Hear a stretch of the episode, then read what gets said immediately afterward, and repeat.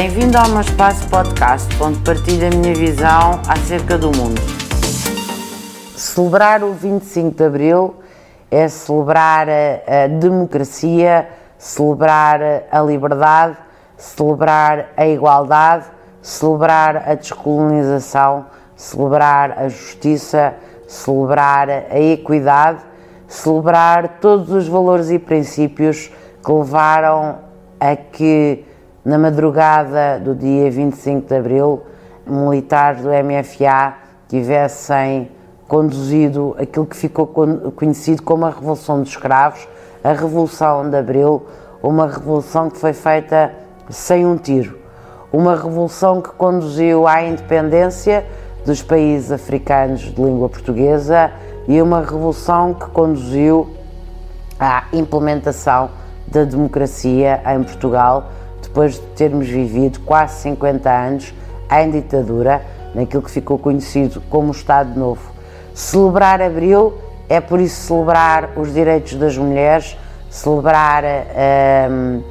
o direito à IVG, celebrar os direitos dos LGBT, celebrar os direitos de todos aqueles que escolhem Portugal para viver, celebrar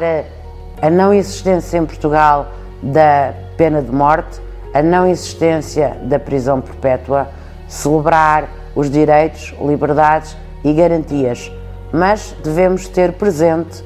que hoje, mais do que nunca, importa defender Abril e importa defender aquilo que levou os militares para a rua.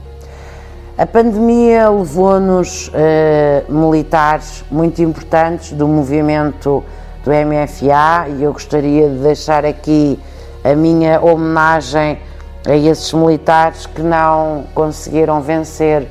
o Covid-19, mas dizer que o legado deles será sempre cumprido